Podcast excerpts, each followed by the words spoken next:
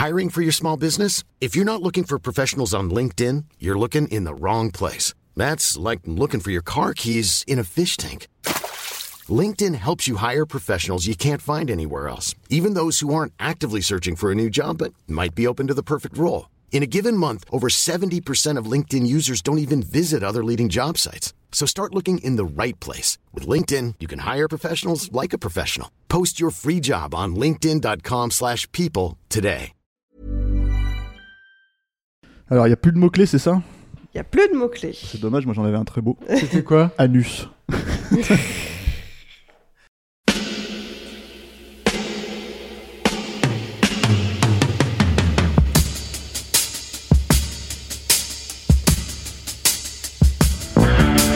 Votre copain Jack Burton, il regarde l'orage bien droit dans les yeux et il lui dit T'es si tocard que tu passerais pour un chef-d'œuvre de l'art moderne. Madame, je n'écrirai rien sur ce film, c'est une merde Merde Ce sont les gars qui se prétendent normaux qui vous déçoivent. Les dingues, ça ne fait jamais peur.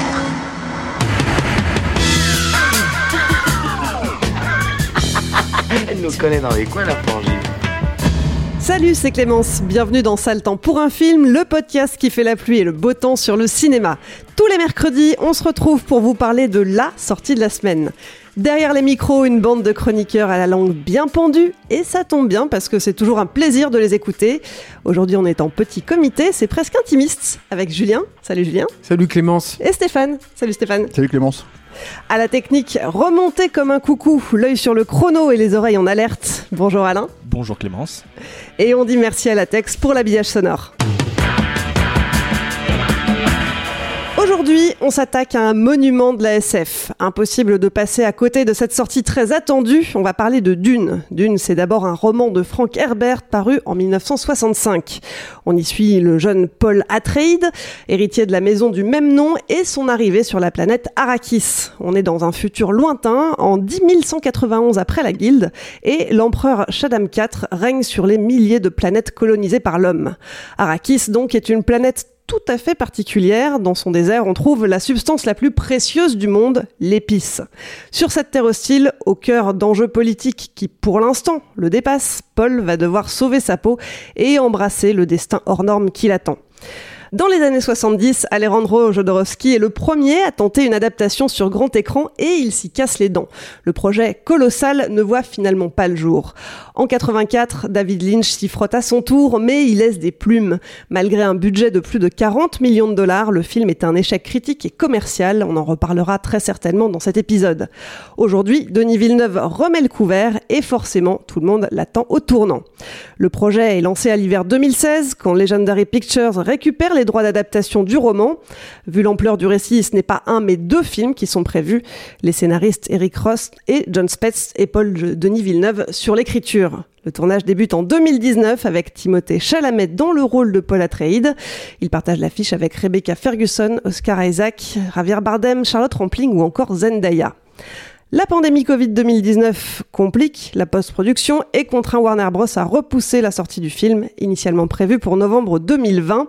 Finalement, Dune est dévoilée en avant-première mondiale à la Mostra de Venise le 3 septembre 2021 et débarque dans les salles françaises le 15 septembre, plus d'un mois avant la sortie américaine. Alors, la saison dernière, je finissais le récap en vous demandant votre mot-clé. Cette saison, Pyramide, c'est terminé, on va tenter autre chose. On va commencer par la fin. Julien, Stéphane. Dune, on va le voir au cinéma? Mais il faut déjà le dire. Il faut déjà le dire. Euh... Mais j'aime pas euh, donner un... Si vous avez aimé 2000, euh, Blade Runner 2049, allez le voir. D'accord. Euh, moi, je dirais non. Voilà. Mais euh, pas. Enfin. Si ce n'est que bon, c'est quand même une vraie sortie en salle pour le coup, contrairement à tout ce qui est sorti ces, ces 6-8 derniers mois. En fait, en France, ça sort vraiment. Donc, euh, soutenir, on va dire, une sortie cinéma, c'est une chose. Avec ce film-là, euh, ça me fait un peu chier. Parfait. Et ben maintenant, vous allez nous expliquer tout ça en détail. Julien, t'as été un petit peu plus cryptique. Stéphane, je connais ton amour pour Denis Villeneuve. Je Euh, vais moi, garder. Je, je euh, connais l'amour de Julien pour avis. Denis Villeneuve aussi, donc Non mais voilà, Pour on a fin. nos têtes, quoi, comme tout le monde dit. Bon. comme on nous le reproche d'ailleurs. hein. non, non, euh, écoute, je sais pas, moi, tout le monde dit que c'est bien et que c'est euh, énorme et que ça va changer la face de la, du space opéra. C'est que ça doit être vrai. Euh, euh, Clémence, qui est à cette table, m'a dit euh, il est bien. en sortant de la projo de lundi, je dénonce, mais il faudra Oui. que tu nous expliques aussi euh, ce que t'en penses, quoi. Du coup, et quels sont tes arguments. Ça peut être intéressant, ça va ouvrir un peu le débat. Moi, je commencerai euh, très basiquement, en fait, euh, par prévenir les gens qui vont débourser de l'argent, en fait, pour aller voir le film. Euh, et parce qu'il faut que vous sachiez euh, dans quoi vous vous engagez. C'est-à-dire que si vous voulez voir, à mon sens en tout cas, un grand spectacle avec des effets spéciaux, des grosses scènes d'action, euh, quelque chose qui va vraiment vous emporter euh, euh, visuellement, émotionnellement et tout, moi je pense pas que ce soit un, ce soit un bon investissement. Vous allez être euh, déçus. Euh, C'est-à-dire que c'est quand même un film qui, au niveau du pur spectacle, là, je, je, je rentrerai un peu plus tard dans les détails et en essayant d'exposer des, des arguments qui se tiennent un petit peu plus étayés évidemment, mais, mais disons qu'au niveau du, spectacle, c'est un film qui est euh, e- extrêmement pauvre, qui vous proposera pas plus en fait que ce que vous avez déjà vu dans la bande-annonce, avec en plus, alors, je ne sais pas si c'est dû à un, à un problème de copie dans, dans ce que j'ai vu ce matin à la salle Warner, ça me semble étonnant parce que c'était quand même une projection de presse, et les projections de presse, surtout à Warner, sont en général assez soignées. Mais en plus, une, une promesse non tenue par rapport à la bande-annonce. J'ai pas revu la bande-annonce depuis que j'ai vu le film, mais il me, semblait euh, me, souvenir que dans la, une des bandes-annonces, je crois que c'était la dernière, on voyait enfin le, le vert des sables, qui est une des grandes promesses visuelles en fait de Dune, assez bien. Et dans le film, moi, dans la copie que j'ai vue euh, ce matin, euh, c'était une, elle était complètement euh, pourrie en fait par une euh, des choix de- d'étalonnage très particuliers. C'est-à-dire que on avait accentué les contrastes fort, c'est hyper fort, euh, tout était noyé dans une espèce de noir euh, assez dégueulasse et avec beaucoup de grains, c'était vraiment désagréable, alors que dans l'abondance, il me semblait que c'était beaucoup plus clair.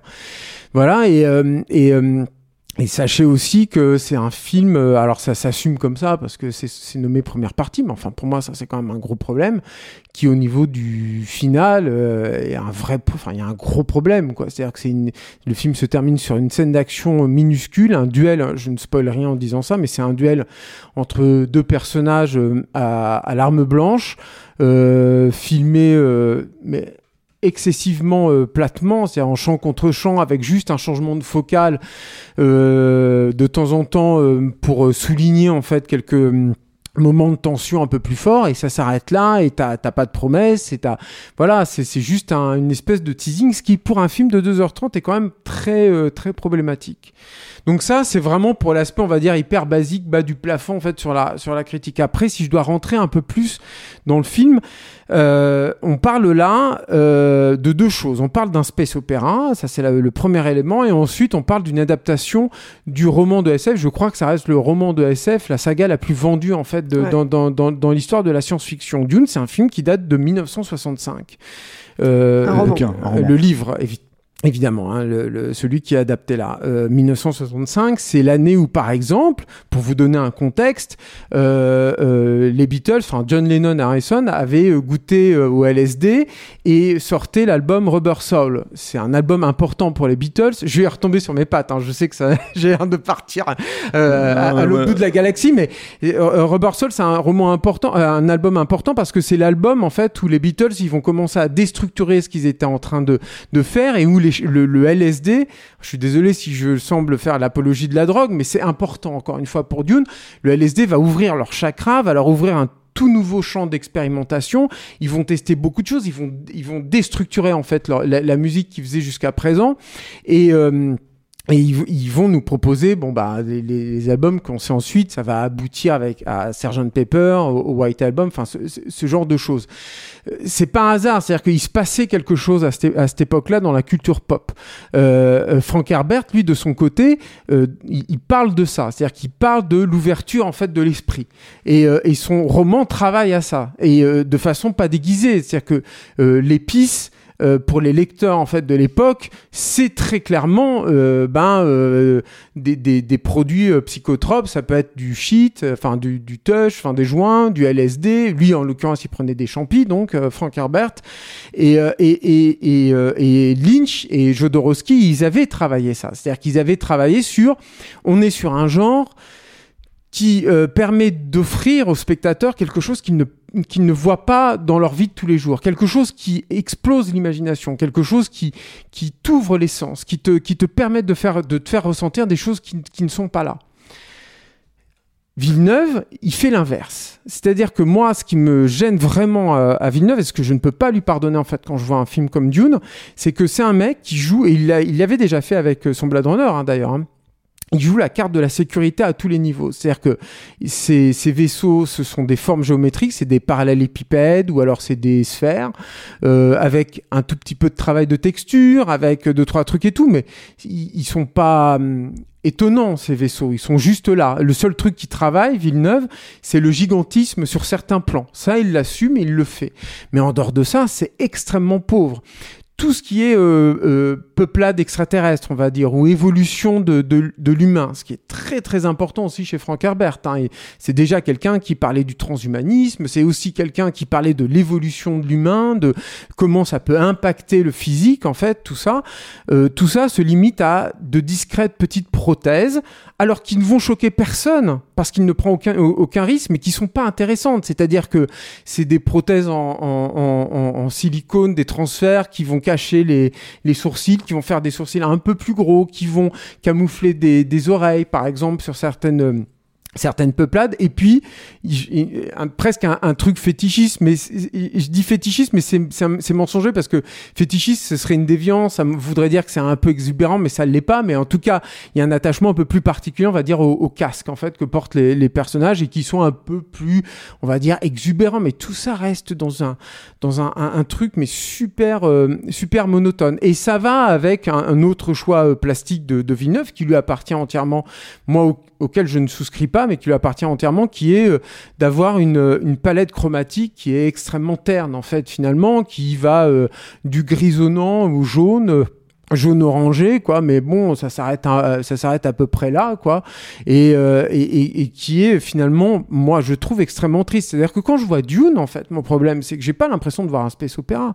J'ai l'impression de voir au mieux et je dis bien au mieux une espèce de best-of du magazine Géo donc euh, moi, ça me fait pas voyager outre mesure. Enfin, j'attends autre chose d'un film qui m'annonce un space opéra, quoi. Je passerai évidemment la, la, musique de Hans Zimmer. Alors la musique de Hans Zimmer, c'est pareil. On peut apprécier, et je suis parfois client de Hans Zimmer, hein, mais on peut apprécier le côté un peu expérimental d'Hans Zimmer, le fait que il aille dans des choses un peu atonales, que parfois il euh, il, il oscille entre, euh, enfin, il, il, y a une dénégation chez Hans Zimmer d'une mélodie au profit de quelque chose qui appartiendrait plus à du sound design, avec un travail très fort sur les drones, etc. Là, moi, je trouve que Hans Zimmer, il paraît que Hans Zimmer, c'est un gros fan de Dune de Frank Herbert, et il paraît qu'il a laissé euh, Tenet de Christopher Nolan pour travailler sur ce film mais qu'est-ce qu'il a fait? Enfin, je veux dire, c'est quoi sa musique pour Dune? C'est aller chercher quelques chants, euh, euh, on va dire, euh, qui évoquent de la musique tribale, ou euh, en tout cas de la musique peut-être d'Amérique du Sud, enfin de la musique endémique d'Amérique du Sud ou de, ou de l'Afrique noire, ou alors de, de des pays peut-être plus du Moyen-Orient pour euh, le, effectivement le mélanger avec ses drones habituels et tout. Je l'ai trouvé mais extrêmement peu, euh, extrêmement peu inspiré. En tout, enfin pour terminer, ce qui est marrant, c'est que le parcours du personnage de Paul Atreides dans Dune, c'est aussi un parcours contre la peur. C'est aussi un parcours contre euh, toutes les craintes en fait qu'on peut avoir pour appréhender, le monde, l'embrasser, le faire sien, euh, appréhender ce, que notre psyché aussi peut réserver comme mystère, le faire sien et découvrir quelque chose qui dort en nous et qui euh, peut s'éveiller, éveiller au monde pour ouvrir de nouveaux pouvoirs. Dune de Villeneuve, moi quand je le vois, c'est un film pour moi hein, qui artistiquement est pétri de peur en fait. C'est un film qui a peur en fait de, de, faire une proposition étonnante, de faire une proposition qui désarçonne. C'est un film qui à mon avis va probablement à mon, à mon sens hein, très mal vieillir parce que c'est il est euh, sur sur des, des, des, choses qui sont très très acquises mais qui sont finalement dans l'air du temps euh, avec des filtres. Je me souviens c'est notre euh, confrère et néanmoins ami euh, Rafik qui parlait euh, sur euh, premier contact de filtres Instagram en fait. Et c'est vrai qu'il y a un peu de ça chez Villeneuve. C'est-à-dire c'est il y a un truc de dans la DA de préfabriquer. C'est-à-dire que quand il nous dit euh, j'ai travaillé un an sur tel ou tel design, moi j'ai beaucoup beaucoup de mal à le croire en fait. Ou alors c'est un an pour justement ramener à quelque chose qui va parler au plus petit dénominateur commun quoi. Et tu as parlé tout à l'heure du film de David Lynch. Moi je j'ai pas le fétiche sur le film de, euh, de, de Jodorowsky pour le coup. Je pense que c'est très bien que ce film existe en tant que fantasme de cinéphile. Je pense que s'il avait réalisé le film, ça aurait été une toute autre sauce, quoi. Donc, je vais, l'écarter, en fait, du truc. Et en plus, je trouve que c'est pas du jeu parce que, voilà. Il y a un documentaire modus, qui en etc. parle, Ouais, voilà. Que, que très bien, et voilà.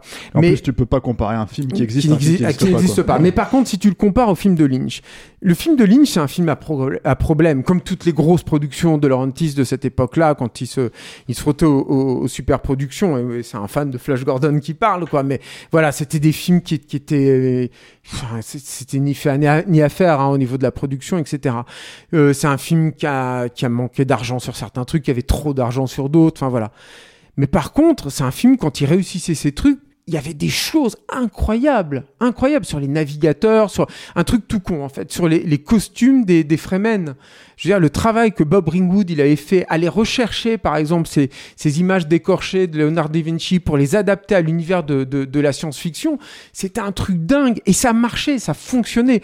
Moi, les costumes des Fremen en fait dans, le Dune de Villeneuve, à aucun moment je me dis, je suis en train de regarder quelque chose qui vient d'une autre planète. À aucun moment. Je me dis, je suis en train de regarder un, un costume d'un mec qui va faire de la varap, en fait, euh, dans, dans les parcs nationaux américains, euh, plus, plus, quoi. Et encore. Ouais, bah, les- et- des et costumes de bédouins ou des c'est- trucs. c'est- euh, pas, il n'y a pas de, c'est même, c'est- même pas gracieux en fait là-dedans quoi. Voilà. Et alors le, je terminerai là-dessus, c'est que moi en plus, là où vraiment le film m'agace, j'ai parlé déjà de ce côté déceptif sur le côté purement spectacle et purement plaisir en fait de spectateur.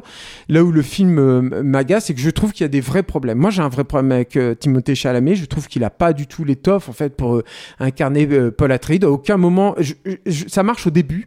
Je me dis c'est un petit mec et il le filme comme ça et c'est fait partie des quelques trucs en fait que j'aime bien dans le film. Il le filme comme un petit mec assez assez friable en fait, un peu un peu fragile et tout. Je trouve qu'il va pas assez là-dedans. Il y a un côté euh, euh, euh, moi j'ai vu ça un côté un peu romantique euh, du 19e enfin tu penses c'est tellement des clichés, mais tu penses au, au- au tableau de, Friedrich, là, par exemple, quand il, regarde les, vaisseaux, en fait, qui sont en train de sortir de l'océan, comme ça. hum. Euh, mais c'est même ça, même ça, c'est pas, c'est pas beau. Enfin, c'est c'est pas bien cadré. Je l'ai pas vu en IMAX. Peut-être qu'en IMAX c'est beaucoup plus joli. Je ne sais pas.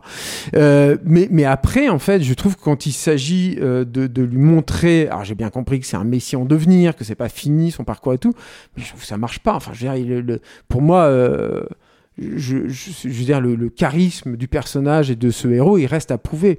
Et à côté de ça, je trouve que Villeneuve, il se plante sur des trucs. Moi, c'est pas un cinéaste que j'aime beaucoup, hein, Villeneuve. Hein. Mais je trouve que, par exemple, dans, son Sicario, au moins, tu avais une scène d'action qui se tenait au centre. quoi. Là, moi, j'en ai pas. J'en ai pas du tout, quoi. Et je trouve qu'il y a des scènes, mais alors qui sont ratées. Il y a une scène en particulier qui m'a vraiment, vraiment gêné à tel point qu'à un moment, je me suis dit, mais ça, c'est un remontage de studio, c'est pas possible. Qui est, alors je spoil, attention, mais bon, si vous avez vu le film de Lynch, puis si vous connaissez les romans, c'est pas, pas un gros spoil. Mais la mort du duc de Leto, qui est, qui est monté en parallèle avec une scène dans la tente en fait Euh, et euh, et, euh, et et, euh, et cette scène en fait la, la façon dont ce récit parallèle est, est conduit oh mais c'est embarrassant quoi à un moment je me suis dit mais c'est- quoi c'est c'est quoi ces sautes? Et puis à la fin j'ai compris qu'en fait il essayait de, de te construire comme ça un truc en parallèle une espèce de montée euh, euh, un peu dramatique en fait entre les deux et tout mais moi je, je- je- enfin c'est ni fait ni, ni fait ni à faire quoi Et puis émotionnellement, c'est mort. mais voilà, Mm. c'est- c'est- il y, a- il y a rien, quoi. Voilà.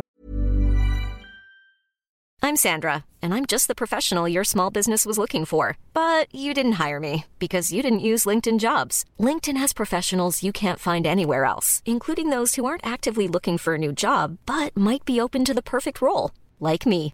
In a given month, over 70% of LinkedIn users don't visit other leading job sites. So if you're not looking on LinkedIn, you'll miss out on great candidates like Sandra. Start hiring professionals like a professional. Post your free job on linkedin.com/people today. Donc pour moi, euh, énorme, dé- énorme déception. Alors, je suis hyper em- embêté parce que euh, en fait quand je suis allé en projo euh, là il y a, y, a, y, a, y a deux gars en fait qui étaient en projo euh, qui m'ont identifié comme en faisant partie euh, de, de notre groupe à, à Capture qui m'ont dit ah Capture vous avez vos têtes évidemment vous allez pas aimer et tout franchement et très honnêtement je le dis pour tous ces gens en fait qui pensent ça de nous parce que c'est aussi une façon facile d'invalider notre avis et les arguments qu'on peut vous présenter moi j'essaie de vous présenter des arguments j'essaye de, de les étayer de faire en sorte qu'ils tiennent la route et tout euh, je, je, je, je ne demande qu'à aimer, moi, ces films-là. Et un film comme Dune, je ne demande qu'à l'aimer. Un film de SF, euh, avec ces ambitions-là, euh, adultes, qui brassent ces thématiques-là et tout, je ne demande qu'à l'aimer. Là, c'est pas possible. hein. C'est impossible. Voilà. Drop the mic. Ouais, Je drop the pas. mic parce que là, euh, le truc c'est que c'est vrai que t'as dit beaucoup beaucoup de choses. Alors moi je rajouterais, alors, encore une fois, effectivement, on ne peut pas comparer un film qui existe à un film qui n'existe pas. Comme notamment, euh, tu vois, le Dune de Jodorowsky qui est effectivement un fantasme. Ceci, il y a une anecdote que j'aime beaucoup, que je connaissais pas, que j'ai vu ressortir là, euh, vraiment avec la sortie de, de celui-là. Euh, Il y a Charlotte Rampling, en fait, qui est dans le film, et elle devait être dans euh, le, le Dune de Jodo, et elle a raconté qu'en fait, la raison pour laquelle elle voulait pas y être, c'est qu'en fait, il y avait une scène avec 2000 euh, euh, extras, enfin, euh, figurants, Figurants. 2000 figurants, qui déféquaient en même temps. Et je me suis dit, mais c'est génial hein, parce que ça c'est clairement pas dans le Villeneuve hein. Que les choses soient claires quoi. Malgré euh, le ver de terre qui ressemble quand même à un gros anus quoi. Euh, mais euh, et, et d'ailleurs à, tel point où tu te demandes s'il y a que lui qui le voit pas en fait Villeneuve en fait. Euh, euh, mais euh, non ouais moi, moi, le, le problème en fait que j'ai avec Villeneuve euh, je vais rebondir un peu sur ce que dit Julien c'est que et la- et l'analogie avec le LSD est très très pertinente parce que effectivement en fait c'est c'est un film c'est c'est un film qui dévitalise littéralement Dune c'est-à-dire ce que Dune raconte, le fond de Dune. C'est-à-dire vraiment tout ce que c'est censé raconter, ça n'y est pas dans le film. Et la problématique en fait de faire un film qui est coupé en deux, euh, c'est pas parce que t'écris d'une première partie au début que quand t'as pas écrit le scénar de cette manière-là que ça fonctionne en fait. Et, je pense qu'en fait les gens sont déroutés par le, final, mais pour moi il aurait pu se finir avant, euh, 20 minutes avant, 30 minutes après, ça aurait été littéralement pareil. Parce qu'il n'y a pas de construction en fait dramatique de personnages et de, on va dire de, de hum, au-delà de ce que t'as dans le roman, hein, on va dire de de de, euh, ouais de parcours héroïque du personnage de Paul Atreides quoi. Euh, donc euh, donc ça c'est le premier truc. Le deuxième truc c'est que c'est un film. euh, c'est pas seulement que c'est un film terne et non spectaculaire en fait parce que ça c'est vrai, euh, mais c'est aussi un film en fait qui a tout le temps les mêmes valeurs de mise en scène. C'est aussi ça, en fait, le truc que moi personnellement je reproche à Villeneuve, c'est-à-dire que euh, d'un certain côté, euh, il y a pas, enfin, je veux dire, il, il fait une, je sais pas, une contre-plongée quand, quand il lui tombe une dent, quoi. C'est-à-dire qu'il y a vraiment pas du tout un seul moment où il va se dire, tiens, je vais faire autre chose qu'un plan large, un plan serré, des longues focales. Et, et, et, et, du coup, en fait, bah, quand tu fonctionnes comme ça, le- ce qui est censé justement être spectaculaire ne l'est plus vraiment. En fait, tout, tout est au même niveau.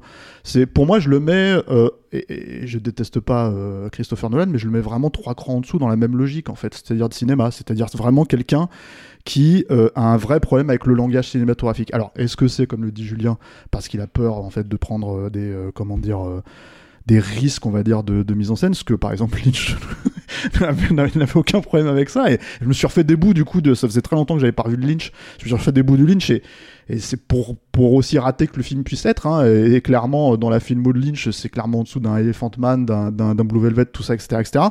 Il y a des vrais moments perchés des vraies idées de comment dire euh, de baroque euh, des vrais trucs et tout que t'as littéralement pas là en fait c'est-à-dire c'est légitime, c'est ça qu'il faut répéter. Quoi. Mm. oui, oui, et là, là, là, là, la problématique en fait de ce film, c'est que c'est, c'est euh, si en fait euh, l'épice, euh, c'est effectivement un psychotrope euh, qui te permet de t'ouvrir l'esprit, euh, et c'est pour ça d'ailleurs que les, les Fremen ont les yeux bleus, et enfin, c'est ce qui n'est littéralement pas expliqué dans le dans le Villeneuve en fait, si tu veux, c'est Un peu, si, si. si c'est dit, ouais, bon, ça va être une phrase, quoi. Mais juste que ça, ça, ça prend pas de proportion, en fait, dans, la- dans la narration. Tout ce truc, en fait, bah, ça veut dire que là, le dune de Villeneuve, c'est un verre d'eau à température ambiante, c'est ce que je dis, tu vois. C'est-à-dire qu'en gros, il y a même pas un zeste de citron, il y a rien dans ton truc. C'est un verre d'eau à température, pas un verre d'eau frais en plein désert, hein, un verre d'eau à température ambiante. C'est-à-dire, t'as déjà l'impression d'avoir bouffé ce truc-là ailleurs, euh, euh, sans problème. Et autant, si tu veux, euh, on, l'a dit sur les Marvel, on l'a dit sur les trucs, mais finalement pour moi le fond du problème est exactement le même en fait. C'est-à-dire qu'en gros on est dans une dans un déni total du langage cinématographique. mais qui pour le coup passe pour quelque chose d'absolument brillant. Le, travail sonore de- du film, euh, il est certainement très euh, très euh, très poussé, très profond et tout ce que tu veux, mais pour finalement les mêmes choses, c'est-à-dire faire péter tes basses tu vois, euh, sur ton sur ton sound system, quoi. Tu vois, c'est un truc où tu vas le tester, tu vas dire ah, j'ai des bonnes basses là, tu vois, ça va, y a pas de problème, tu vois. Donc toute la musique elle fonctionne comme ça, les sons ils fonctionnent comme ça. Quand Oscar Isaac il tape une gueulante ou je sais pas quoi, c'est pareil, tu vois. Et t'as l'impression que tout est à peu près au même niveau. Et au niveau de la mise en scène, c'est-à-dire vraiment c'est de la même logique, c'est-à-dire que en gros c'est euh, euh, l'encéphalogramme plat. C'est aplati. Sauf que quand tu fais ça sur Sicario, quand tu fais ça sur euh, comment dire euh, sur euh, je sais pas Prisoners ou, ou même son film là, qui était bon qui était horrible mais qui qui est assez fan apparemment la Enemy bon bah pourquoi pas? C'est-à-dire voilà c'est ces petits trucs à lui il fait ça dans son coin mais là on parle de Dune on parle de Blade Runner 2049 donc à un moment donné en fait c'est pour moi c'est exactement le même problème que quand je vois Brett Ratner en train d'adapter Dragon Rouge. C'est la même problématique c'est-à-dire je me dis mais en fait t'as un mec qui a une somme de talent c'est-à-dire des acteurs, euh, des chefs-op, euh, euh, des, musiciens, enfin peu importe, des sound designers, des, voilà, je, je mettrais son production designer de côté parce que c'est un énorme problème pour moi la production design chez, chez, chez Villeneuve, mais depuis toujours, mais là c'est flagrant. Et il a des talents énormes, mais en fait il en fait littéralement rien. La production design, c'est quoi? La problématique de la production design dans Dune, c'est que moi j'arrive pas à faire la différence entre la maison Atreides, la, la, la, la maison Harkonnen. Euh, bah non, parce que en fait, si tu veux, t'as deux, Il y a deux- du beige et il y a du gris noir. euh, ouais, enfin du beige où? Parce que moi, c'est gris noir partout hein, dans le film. Et le truc, si tu veux, c'est que c'est que vraiment, euh, euh, comment il y a deux salles en fait dans les dans la, dans la maison Atreides, hein, tu vois, il y a deux pièces. Il y a comment dire, le baron Harkonnen, c'est hilarant parce que il doit apparaître cinq fois dans le film. Les cinq fois il apparaît, il y en a deux où en fait on fait une référence à comment il s'appelle. À Brando dans Apocalypse Now et tu fais mais pourquoi le perso il a rien à voir il- tu sais enfin le baron Harkonnen quand tu lis le livre et tout il est dégueulasse. Il est littéralement dégueulasse. Il est pas charismatique il est pas machin il est dégueulasse. Et à tout prendre il était un peu ridicule dans le dans le Lynch. Euh, moi je trouvais qu'il ressemblait un peu à Coluche euh, tu vois dans un fat suit quoi. Mais mais non mais mais au moins mais, au moins et mais au moins il avait un truc de vraiment malsain. C'est-à-dire il y a, Mm. y a une scène là où il attaque euh, euh, un gars qu'on lui ramène et tout et c'est limite un viol en fait. Enfin c'est un viol dans le truc quand tu le regardes comme ça. Mais mais là t'as t'as rien de tout ça Là, tout ce que t'as, c'est il se frotte le crâne, euh, chauve, Mais- euh, tu vois. Et, et pour moi, en fait, ces problématiques-là, c'est que du coup, tu crées pas des persos, euh, en fait, qui, qui, qui, qui, c'est-à-dire, en fait, sont littéralement tous interchangeables dans leur fonction. Euh, quand t'as Duncan Idaho et Idaho et l'autre, tu vois, le, le Josh Brolin, j'ai oublié son nom, le personnage. Les deux, les deux, ils ont Ah la oui. même fonction littéralement quand tu regardes le film, c'est hallucinant. Alors qu'ils ont pas la même fonction dans le roman. C'est- là en fait où tu te retrouves avec des, des, des trucs où tu te dis mais vous ils sont tous habillés pareil. Ils ont tous en fait, ils sont, ils ont tous le même enjeu. Ils, ils, ils courent tous derrière le même truc. On t'explique pas ce que c'est exactement cet enjeu-là, c'est-à-dire l'épice. Si t'as pas lu le roman, si t'as pas vu les films de David Lynch, tu sais pas ce que c'est l'épice en vrai. En vrai, pourquoi? Ils te le disent pas. Si, ils te le disent, ils te Et ils disent. te disent une phrase. En fait, ce que je veux dire, c'est que t'as pas de séquence pour Ouais. l'expliciter, t'as pas de truc, tu vois. Moi, moi, je vais pas au cinéma pour qu'on me parle en fait. Hmm. Je vais au cinéma pour qu'on me montre. Donc le truc, si tu veux, c'est que, je veux dire, à un moment donné, quand tu regardes tous ces trucs-là, bah, à la fin, tu te dis, mais en fait, ce film, c'est c'est presque pire en fait que j'aurais préféré que ce soit raté parce qu'il aurait effectivement essayé des trucs. Je me dirais putain c'est mais je trouve ça quand même nul à cause de ça. Alors est-ce que c'est parce que le mec il a pas euh, le courage? Moi je trouve qu'il faut quand même du courage pour s'atta- pour s'attaquer à Dune à la base. Donc c'est ça que je comprends pas. C'est-à-dire si t'as le courage de faire ça, si tu te dis hey, j'ai les épaules, je peux le faire, tu vois c'est que quelque part c'est pas une problématique de courage. Moi pour moi c'est une problématique de savoir-faire, de, de vraiment de savoir raconter. Et là, en fait, c'est là où le bas blesse. C'est-à-dire que j'ai du mal à ce qu'on considère un mec comme, euh, comme Denis Villeneuve comme le futur du cinéma, quand le mec ne fait pas ce que moi j'appelle du cinéma. Alors justement, j'ai une question pour vous, parce que là, on a vos avis. Euh, si on regarde globalement la critique, euh, la majorité euh, est très très très positive. Comment est-ce que on Et peut toi, t'as bien aimé.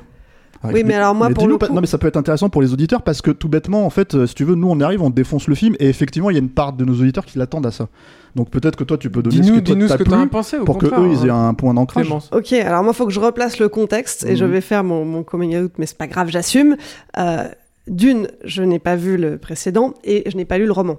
Mhm. Pour tout dire, j'ai commencé le roman avant d'aller voir le film. J'ai lu euh, les premiers chapitres pour m'imprégner un petit peu de l'atmosphère. Ça faisait très longtemps que je voulais le faire, donc c'était l'occasion.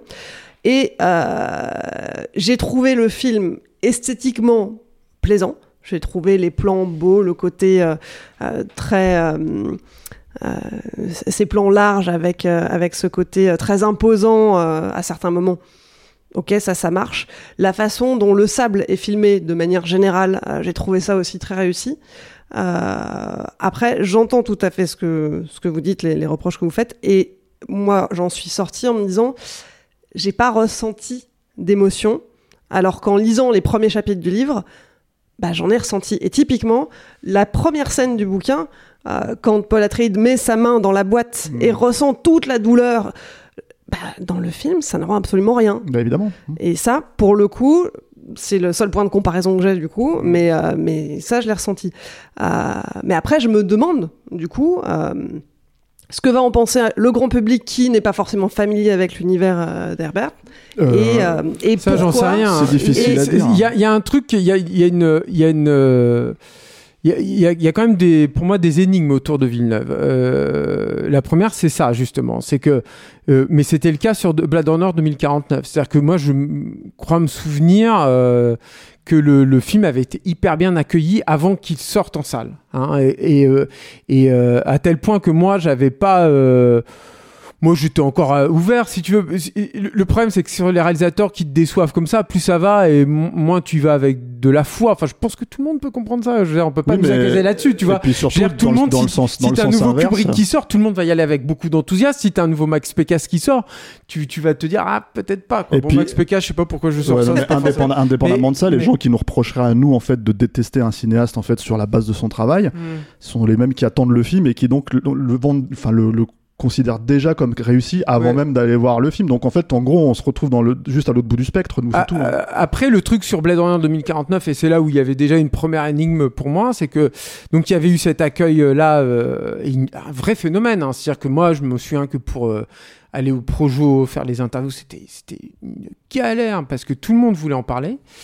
Et on voit ce qui s'est passé au final.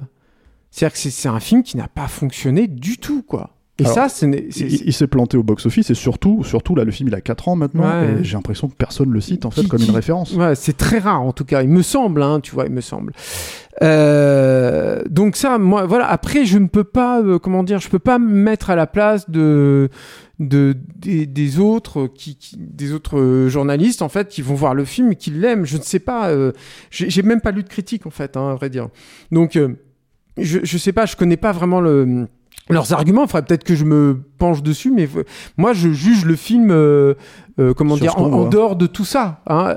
Euh, J'aimerais euh, par- participer à, à la liesse générale, c'est désagréable si tu veux, mais mais voilà, je juge, euh, voilà. Après, moi je pense qu'il y a quand même un truc, c'est que euh, moi cette notion de, de peur, en fait, ce que j'analyse comme de la peur chez, chez Villeneuve, et qui aussi se manifeste par cette autre d'ailleurs curiosité dont, dont, dont je voulais parler, qui est un, un- comment dire un- une méti- il est hyper méticuleux en fait euh, Villeneuve c'est à dire que j'ai découvert après la sortie de Blade euh, 2049 que il, il- il en était à euh, demander à ses techniciens enfin lui-même le faisait apparemment sur certains plans notamment pour le final euh, compter le nombre de flocons en fait sur la veste de comment il s'appelle euh, j'ai oublié le nom enfin Ryan Gosling. Ryan Gosling et il les effaçait les flocons ou ils en rajoutaient si c'était pas raccord d'un plan à un autre. Il, il c'est ce genre de cinéaste, hein, Villeneuve quoi.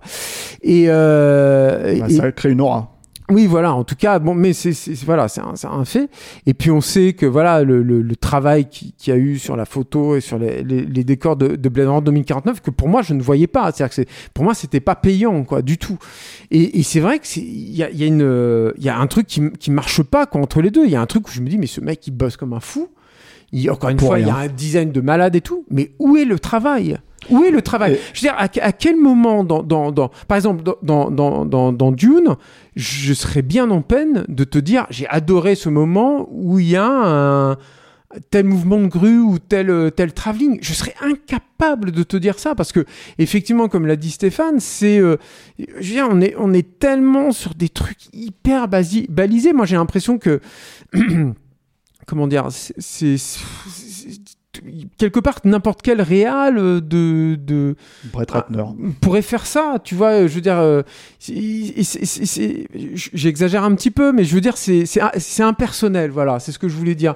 Il y a un truc comme ça chez Villeneuve. La seule personnalité qu'a ce mec-là, c'est ce côté impersonnel, cette faculté à tout, tout niveler en fait. Et, Et- je pense qu'il y a ça, c'est une zone de confort. Il ne te dérange jamais. Mais je pense que, encore une fois, le projet Dune, et là pour le coup, moi je les ai lus, je, je les ai même étudiés en fac, ces, ces romans-là. Frank Herbert, c'est un mec qui m'a vraiment intéressé et tout. je- je- va à l'encontre totale de ça. C'est que si ça a eu euh, ce lag et tout, c'est c'est pas ça, Dune. Eh ben, je vais te dire, moi, d'avoir lu euh, les premiers chapitres du roman et d'avoir vu le film après, le film, bon, je sais pas ce que j'en retiendrai, mais ça m'a donné envie, par contraste, de lire la suite du roman pour Hmm. profiter de, de ces émotions et découvrir cette histoire euh, par écrit, en laissant vraiment mon imagination euh, pouvoir euh, développer les choses euh, Bah, ton plus- imagination, à mon avis, profonde. vaut mieux que celle de Villeneuve, hein, parce que c'est sûr que ce que tu vois, voilà, et bon, juste pour faire une compléter la réponse de Julien sur, sur la réception générale, c'est très difficile de savoir ce que effectivement les gens en pensent. Maintenant, euh, je pense qu'il y a l'idée que euh, le non-goût, de, de, c'est-à-dire le côté impersonnel, donc le non-goût, on dira, euh, ça peut passer pour du bon goût. Parce qu'en fait, tout bêtement, euh, c'est ça va. En fait, il n'y a pas de, il y a pas de, d'as- enfin, il y a pas d'aspérité. C'est pas, il y a pas de quelque chose en fait qui te sort du film Mais- comme, euh, comme, comme ça pourrait être le cas sur, par exemple, pour prendre des exemples de films de SF euh, de ces dernières années qui ont vraiment posé problème, comme Jupiter Ascending. Et on peut reprocher plein de trucs à Jupiter Ascending, mais pas de, de pas être un film de SF. Alors que là, même s'il il tentait une approche anthropologique qui pourrait être, euh, comment dire, dans la logique hein, de, de, de, de- d'Herbert, puisqu'il a abordé le roman comme ça à la base. Bah, c'est pareil, ça marche pas. Et Herbert, c'est quand même quelqu'un qui a, qui, a, qui a fait énormément, pour, enfin, en tout cas, qui a beaucoup développé les théories sur, les, sur l'écologie, tout ça, etc. Que ça, ça ne ressort absolument pas dans le film. c'est hallucinant. Enfin, donc, donc pour moi, c'est, enfin, littéralement, en fait, j'ai même pas l'impression. Je sais que ça raconte l'histoire de Dune. J'ai pas l'impression d'avoir vu Dune. Voilà. C'est, c'est, et par, Steph parlait de Jupiter Ascending à juste titre, mais tu vois, pareil sur Avatar, quoi. C'est-à-dire que Avatar, euh, il est de, de- j'ai envie de dire quelque part de bon goût, en tout cas euh, chez, chez les journalistes, souvent de dire c'est moche. Alors c'est toujours très compliqué, hein, la question de c'est moche et tout. Moi, je n'ai jamais dit que Dune c'est moche. C'est pas la question. Moi, je n'aime pas. Pour moi, c'est moche. Mais le problème, il est pas là. hein. Le problème, il est ailleurs. hein. Il est sur cette prise de risque et sur ce comment tu marques en fait le truc. Moi, j'ai pas envie de voir. Je pense pas que Dune ça se passe dans un bunker en béton en fait quoi. Tu vois. Je pense pas à ça en fait. Et et euh, euh, et, et- et par contre, encore une fois, ce genre-là tout à chaque fois en fait c'est aussi ça- ça va de pair en fait avec le genre c'est une proposition formelle forte et, et- et moi là dans ce film la proposition formelle pour moi elle, est- elle est réduite quasiment à néant quoi voilà je sais pas c'est dur hein c'est c'est pas rigolo quoi vraiment hein. c'est vrai que c'est pas un film qui qui on n'a pas fait de blagues tout ça Non, mais bon, c'est, c'est euh, quand même un bon volume le film. Hein. 2h35, Voilà. Mais c'est marrant. Il y a un truc peut-être qu'on peut terminer aussi là-dessus, c'est que tu parlais tout à l'heure de, de, de- comment il s'appelle le méchant, euh, le, un le baron Harkonnen. Le baron Harkonnen. ouais. Euh, et euh, et, et c'est les quelques moments où moi le film m'a fait un peu sourire, j'ai trouvé un peu ridicule, notamment quand il mange et tout. Et je me suis dit, il est, pourquoi en fait ça m'a fait sourire en fait ces trucs-là? Je pense que c'est les moments où il est, il est poussé dans ses derniers tranchements. C'est-à-dire que c'est- il a un personnage quand même, il, peut pas échapper à ça en fait. Mais il Et là, quand- et là, tu te rends compte qu'il sait pas le gérer. Et il y échappe quand même parce qu'encore une fois, en fait, euh, si tu regardes comment le personnage est montré euh, dans En le- vol- en vol, par exemple, il a il- honte. Voilà, il a honte, il le montre pas. T'as Par- l'impression qu'il a honte de ça. Pareil c'est quand, vrai, hein. quand la scène de la boîte justement avec le, le truc c'est qu'elle est censée le contraindre en fait à venir euh, dans la boîte enfin mettre sa main dans la boîte et en fait c'est une scène euh, dans, dans le Lynch où ouvertement si tu veux elle, euh, tu, sens que l'autre il joue ready exprès pour pour qui, joue contre son gré on va dire qu'il agit contre son gré. Là en fait la scène c'est un truc où il apparaît devant la nana c'est ridicule. Tu te dis mais à ce moment là euh, le grand cinéaste avec un tu vois et je veux dire il a un- il, il utilise le langage du cinéma pour essayer de faire fonctionner ça et là pas du tout en fait le mec se dit bon bah je peux pas faire le truc que Lynch a fait donc je vais faire mon truc à moi parce que c'est ridicule ce que Lynch a fait mais sauf que ce qu'il fait aussi c'est tout autant ridicule et ça veut dire qu'il n'accepte pas le fantastique il n'accepte pas l'ASF tu vois c'est ça au bout d'un moment en fait c'est à dire que c'est, c'est- Mhm. ces renoncements là c'est Il sait pas rêver, ce Voilà, mec. en c'est ça. Il, il sait pas, il, il arrive pas à rêver, quoi. Tu sais, c'est marrant aussi, hein, le travail de son de Lynch. Tu compares le travail sur le son qui est hyper important et le travail sur le son, en fait, de Dune. Je suis désolé, quoi, mais c'est, ça n'a rien à voir. Enfin, je veux dire, c'est, pas du tout euh, du même niveau, quoi. bref n'allez pas le voir J'ai peut-être une explication sur euh, ce. Alors, je pense que Denis Villeneuve est, est derrière ça, mais les studios aussi qui euh, souhaitent ne pas se mouiller, euh, qui euh, ne veulent surtout pas, euh, si jamais le 1 est un échec commercial, bon, le, le 2 n'aura pas lieu, euh, mais qui, dans l'hypothèse où ça fonctionne, ont quand même l'idée d'un d'univers complet à la façon du MCU, avec euh, une série euh, qui a été annoncée euh, pour parler de l'ordre des Bene Gesserit.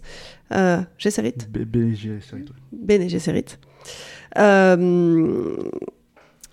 Voilà, il y a, y a, quand même une volonté derrière aussi peut-être de transformer ça en produit plus lisse pour le grand public à l'image de ce qu'ont fait d'autres studios. Je suis pas sûr que le studio, je suis pas sûr que le studio en tout cas euh, déjà déjà c'est Legendary donc c'est encore un truc euh, voilà c'est c'est un peu euh, c'est c'est en, en, dehors du système de Warner je pense euh, dans la logique des choses mais après au-delà de ça je pense que un mec comme Villeneuve justement quand quand quand t'as fait Blade Runner qui a coûté 250 patates que tu te plantes et que tu refais ça euh, tout en disant mais attendez euh, j'ai pas tourné la suite mais euh, je vous raconte que la moitié de l'histoire donc en fait il y en aura une hein, je vous le promets tu vois alors qu'il a pas forcément la street cred en tout cas au box office pour le pour l'assurer.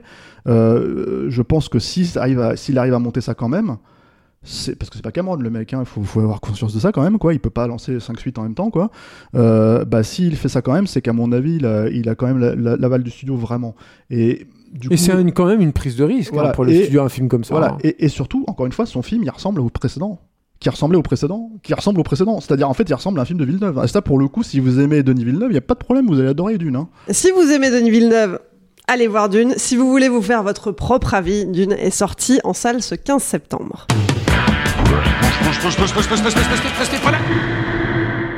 Une chose qui ne change pas, c'est notre répondeur. Petit rappel, si vous avez raté les épisodes précédents, le répondeur, c'est le moment où vous pouvez nous donner votre avis sur le film du moment. Vous avez aimé, vous avez détesté, vous n'êtes pas d'accord avec l'équipe et vous avez des arguments, dites-le nous. Pour ça, c'est très simple, il suffit de retrouver Capture Mag sur Messenger, enregistrer un petit message vocal et on le diffusera dans la prochaine émission. La semaine dernière, on avait la chance de recevoir Yann Gozlan pour nous parler de son dernier film Boîte Noire. Côté équipe, on était plutôt emballés. Mais vous, très chers auditeurs, qu'est-ce que vous en avez pensé?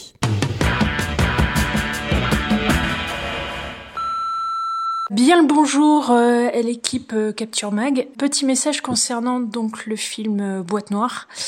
Alors, je ne suis pas une grande fan de cinéma français. Du coup, je suis allée le voir après euh, l'écoute de l'interview du réel par, euh, ben, par votre équipe. Et je ne regrette pas.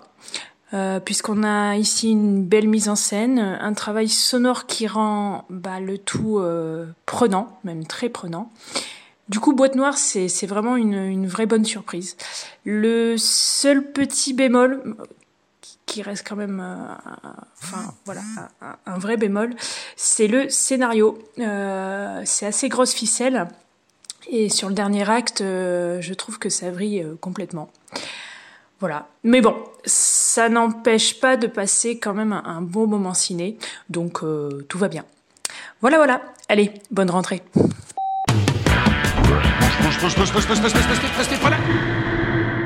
C'est le temps pour un film, c'est fini pour aujourd'hui.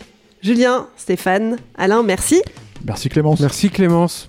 Et puis merci à vous qui nous écoutez et qui êtes un peu plus nombreux chaque semaine. On est ravis de vous retrouver pour cette nouvelle saison. Petit rappel, si vous nous découvrez, pensez à vous abonner pour ne pas rater les prochaines émissions. Vous retrouverez tous les liens dans la description du podcast. Et puis si vous voulez nous soutenir, il y a plein de façons de le faire. Vous pouvez parler de nous à vos amis, relayer ce podcast sur vos réseaux sociaux préférés, nous mettre des étoiles sur les applis de podcast et vous abonner à la chaîne YouTube de Capture Mag. Allez, je vous laisse, on se retrouve dans une semaine, cette fois-ci pour une sortie DVD Blu-ray. On parlera de Démonique, le nouveau film de Neil Blomkamp. Salut